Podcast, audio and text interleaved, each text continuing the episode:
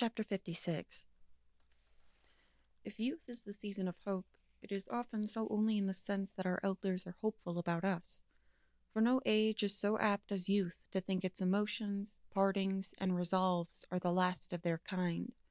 Each crisis seems final, simply because it is new. We are told that the oldest inhabitants in Peru do not cease to be agitated by the earthquakes, but they probably see beyond each shock and reflect that there are plenty more to come. To Dorothea, still in that time of youth when the eyes, with their long, full lashes, look out after their rain of tears, unsoiled and unwearied as a freshly opened passion flower, that morning's parting with Will Ladislaw seemed to be the close of their personal relations. He was going away into the distance of unknown years, and if ever he came back, he would be another man. The actual state of his mind, his proud resolve to give the lie beforehand to any suspicion that he would play the needy adventurer seeking a rich woman, lay quite out of her imagination, and she had interpreted all his behavior easily enough by her supposition that Mr. Casaubon's codicil seemed to him, as it did to her, a gross and cruel interdict on any active friendship between them. Their young delight in speaking to each other, and saying what no one else would care to hear, was forever ended, and become a treasure of the past. For this very reason she dwelt on it without inward check. That unique happiness, too, was dead, and in its shadowed, silent chamber she might vent the passionate grief which she herself wondered at. For the first time she took down the miniature from the wall and kept it before her, liking to blend the woman who had been too hardly judged with the grandson whom her own heart and judgment defended. Can anyone who has rejoiced in woman's tenderness think it a reproach to her that she took the little oval picture in her palm and made a bed for it there, and leaned her cheek upon it, as if that would soothe the creatures who had suffered unjust condemnation? She did not know then that it was love who had come to her briefly, as in a dream before awaking, with the hues of morning on his wings, that it was love to whom she was sobbing her farewell as his image was banished by the blameless rigor of irresistible day. She only felt that there was something irrevocably amiss and lost in her lot, and her thoughts about the future were the more readily shapen into resolve.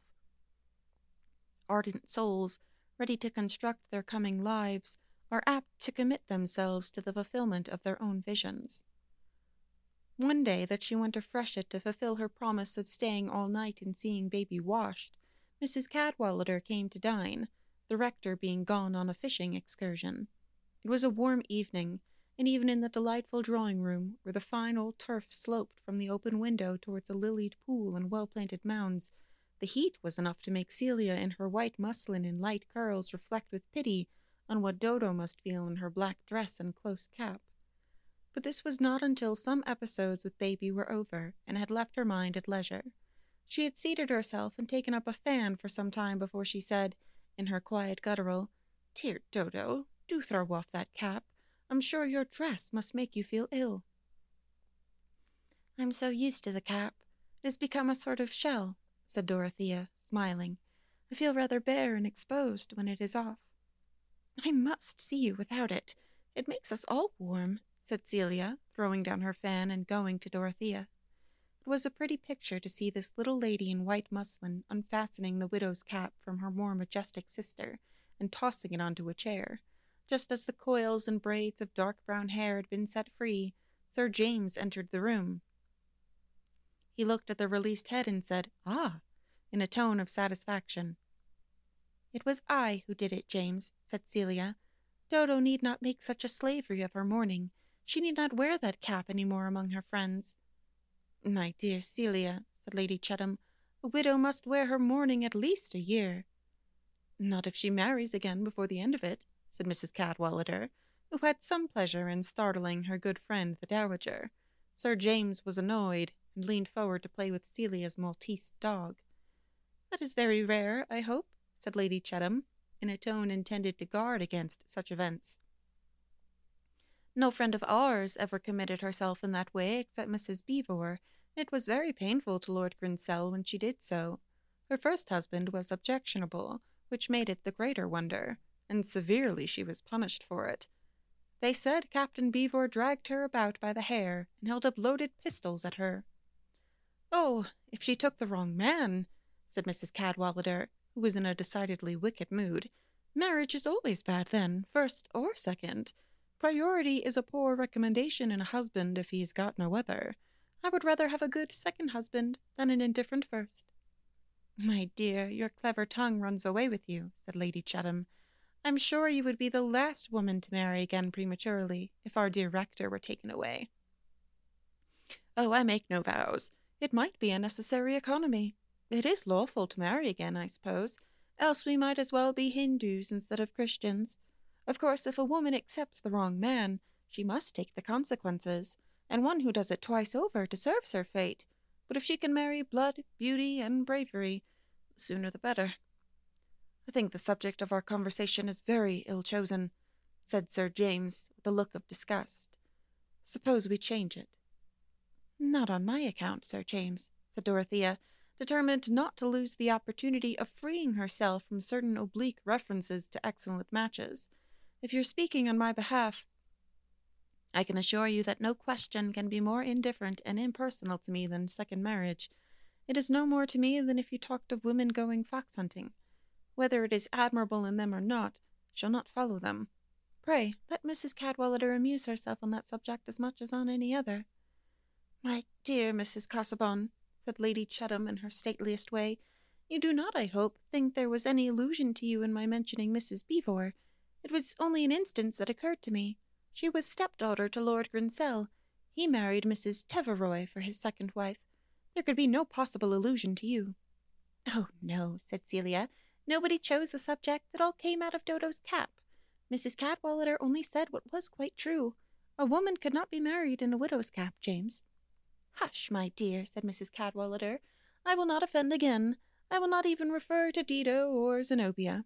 Only what are we to talk about? I, for my part, object to the discussion of human nature, because that is the nature of rectors' wives. Later in the evening, after Mrs. Cadwallader was gone, Celia said privately to Dorothea, Really, Dodo, taking your cap off made you like yourself again in more ways than one. You spoke up just as you used to do when anything was said to displease you, but I could hardly make that out whether it was James that you thought wrong or Mrs. Cadwallader. Neither, said Dorothea. James spoke out of delicacy to me, but he was mistaken in supposing that I minded what Miss Cadwallader said. I should only mind if there was a law obliging me to take any piece of blood and beauty that she or anybody else recommended. But you know, Dodo, if you ever did marry, it would be all the better to have blood and beauty, said Celia, reflecting that Mr. Casaubon had not been richly endowed with those gifts, and that it would be well to caution Dorothea in time. Don't be anxious, Kitty. I have quite other thoughts about my life.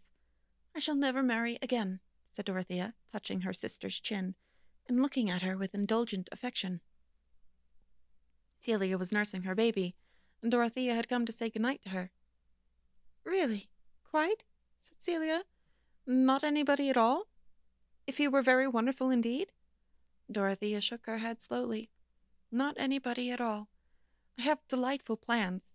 I should like to take a great deal of land and drain it and make a little colony where everybody should work, and all the work should be done well. I should know every one of the people and be their friend. I'm going to have great consultations with Mr. Garth, and he can tell me almost everything I want to know.